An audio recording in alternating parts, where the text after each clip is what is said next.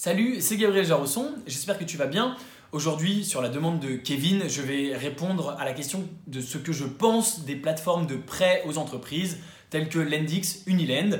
Il y en a d'autres bien sûr. Avant de commencer, je t'invite à cliquer sur le bouton subscribe, s'abonner pour t'abonner à ma chaîne YouTube, recevoir toutes mes vidéos dès qu'elles sortent. Tu peux même activer la petite cloche pour avoir une notification euh, dès que la vidéo sort, recevoir donc tous mes conseils d'investissement et prendre ton indépendance financière. C'est parti.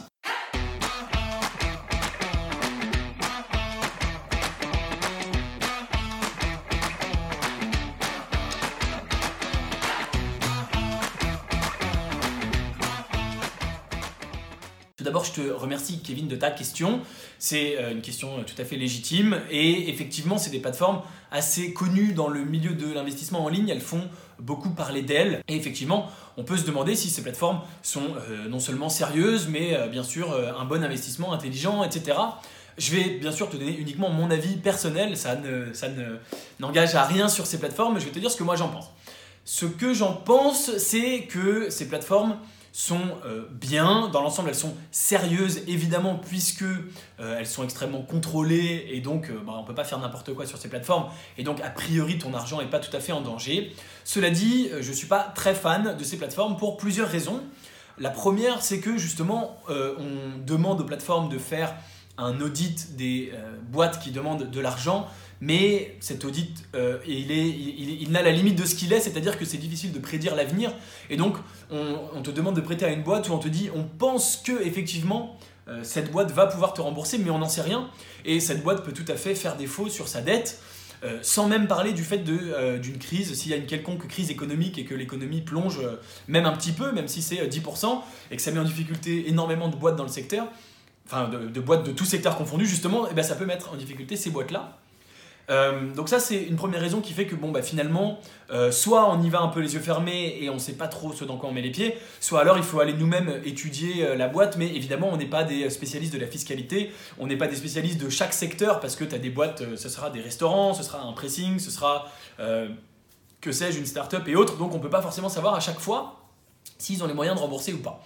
Donc ça c'est une première raison, c'est que bah, finalement on se lance un peu dans l'inconnu et on a quand même un risque assez élevé je trouve et pour un rendement pas terrible. Alors, bien sûr, je parle souvent du euh, couple risque-rentabilité, hein, le, fameux euh, rendement. Euh, moi, personnellement, je trouve que finalement, prêter son argent pendant 36 mois, c'est-à-dire 3 ans, pour un rendement de 10 à 15%, c'est pas terrible. Ça, c'est mon avis perso. bien sûr, c'est mieux que beaucoup de choses existantes. C'est mieux que laisser ton argent sur ton livret A. Et donc, et ça permet de notamment bah, aller plus vite que l'inflation. Et donc ça fait travailler ton argent pour toi, ce qui est pas mal. C'est vrai que moi, à titre personnel, il ne s'agit que de mon avis perso, euh, à titre personnel, je préfère d'autres types d'investissements euh, qui sont d'ailleurs plutôt plus risqués que ça, mais qui offrent un potentiel de gain bien meilleur. Et évidemment, ça ne va pas te surprendre, je vais tout de suite te parler de l'investissement en start-up, puisque c'est euh, mon cheval de guerre, c'est ce que je fais le plus. Et l'investissement en start-up, tu vois, quand tu prêtes, c'est peut-être entre un an et trois ans. L'investissement en start-up, on dit qu'en général, c'est plutôt un horizon de 10 ans mais ça peut être moins. J'ai eu le cas d'une startup où j'ai fait un exit un an après être rentré. Et euh, bien sûr, les multiples que tu vises, c'est pas 10 à 15%, c'est plutôt euh, entre x5, x10 ou x20 sur ton investissement. Autrement dit, dans un cas, si tu prêtes 1000 euros, tu vas espérer peut-être gagner, enfin récupérer 1200 euros. Avec bien sûr ces plateformes de prêt. Dans l'autre cas, si tu espères faire x10, tu prêtes 1000 euros, tu espères récupérer 10 000 euros. Alors même si ça met 10 ans, fais le calcul, même si tu mets 1200 euros, même si tu euh, cumules tes intérêts et que tu fais des intérêts composés, il faudrait le faire d'ailleurs, ce serait intéressant.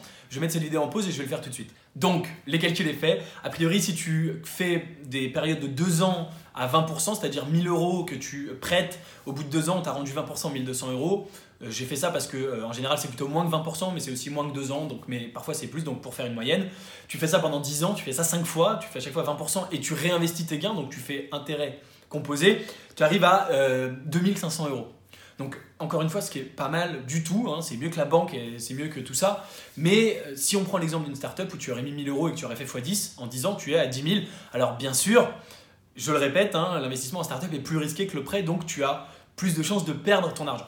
Ceci étant dit, bien sûr, tu le sais, moi j'ai une approche justement par les risques où j'essaye de limiter ces risques au maximum, d'investir que dans les pépites, euh, dans les startups où je pense qu'il y a vraiment de grandes chances qu'on fasse ces multiples.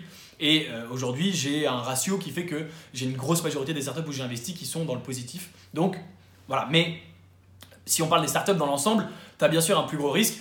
En tout cas, moi personnellement, ça m'embête un peu d'immobiliser mon argent pendant 2-3 ans pour ce type de rendement. C'est uniquement personnel, ce n'est que mon avis en tant qu'investisseur dans les startups. C'est un petit peu quand on a goûté aux startups, on peut plus revenir sur le prêt.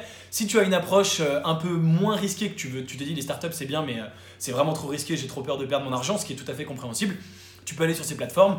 Euh, dans l'ensemble, elles sont, comme je te le disais, sérieuses, évidemment. Et encore une fois, les boîtes sont quand même un minimum auditées. Donc tu mets pas ton argent n'importe où non plus, même si encore on ne sait pas précisément, c'est difficile de prédire euh, l'avenir. Et donc on ne sait pas si ces boîtes pourront te rembourser. Donc tu as également un risque. Voilà, c'est tout pour euh, cette vidéo. N'hésite pas à me dire en commentaire si toi tu investis dans ces plateformes et si oui, ce que tu en penses. Ça m'intéresserait d'avoir ton avis. Euh, si tu ne connaissais pas et que tu as envie d'essayer suite à cette vidéo, n'hésite pas à me le dire également, ça m'intéresse. Et puis, euh, bah, bien sûr, comme d'habitude, dis-moi si cette vidéo t'a plu, si tu as des questions complémentaires, n'oublie pas de mettre un petit like et surtout de t'abonner à la chaîne YouTube pour rejoindre tous les investisseurs malins qui euh, gagnent de l'argent et qui font travailler leur argent pour eux. En complément de cette vidéo, tu es bien sûr libre de recevoir gratuitement mes critères d'investissement gagnants, qui sont mes critères pour les startups, si les startups t'intéressent, avec le lien qui se trouve dans la description, c'est entièrement gratuit, tu cliques pour les recevoir. Et de mon côté, je te dis à très bientôt pour une prochaine vidéo. Ciao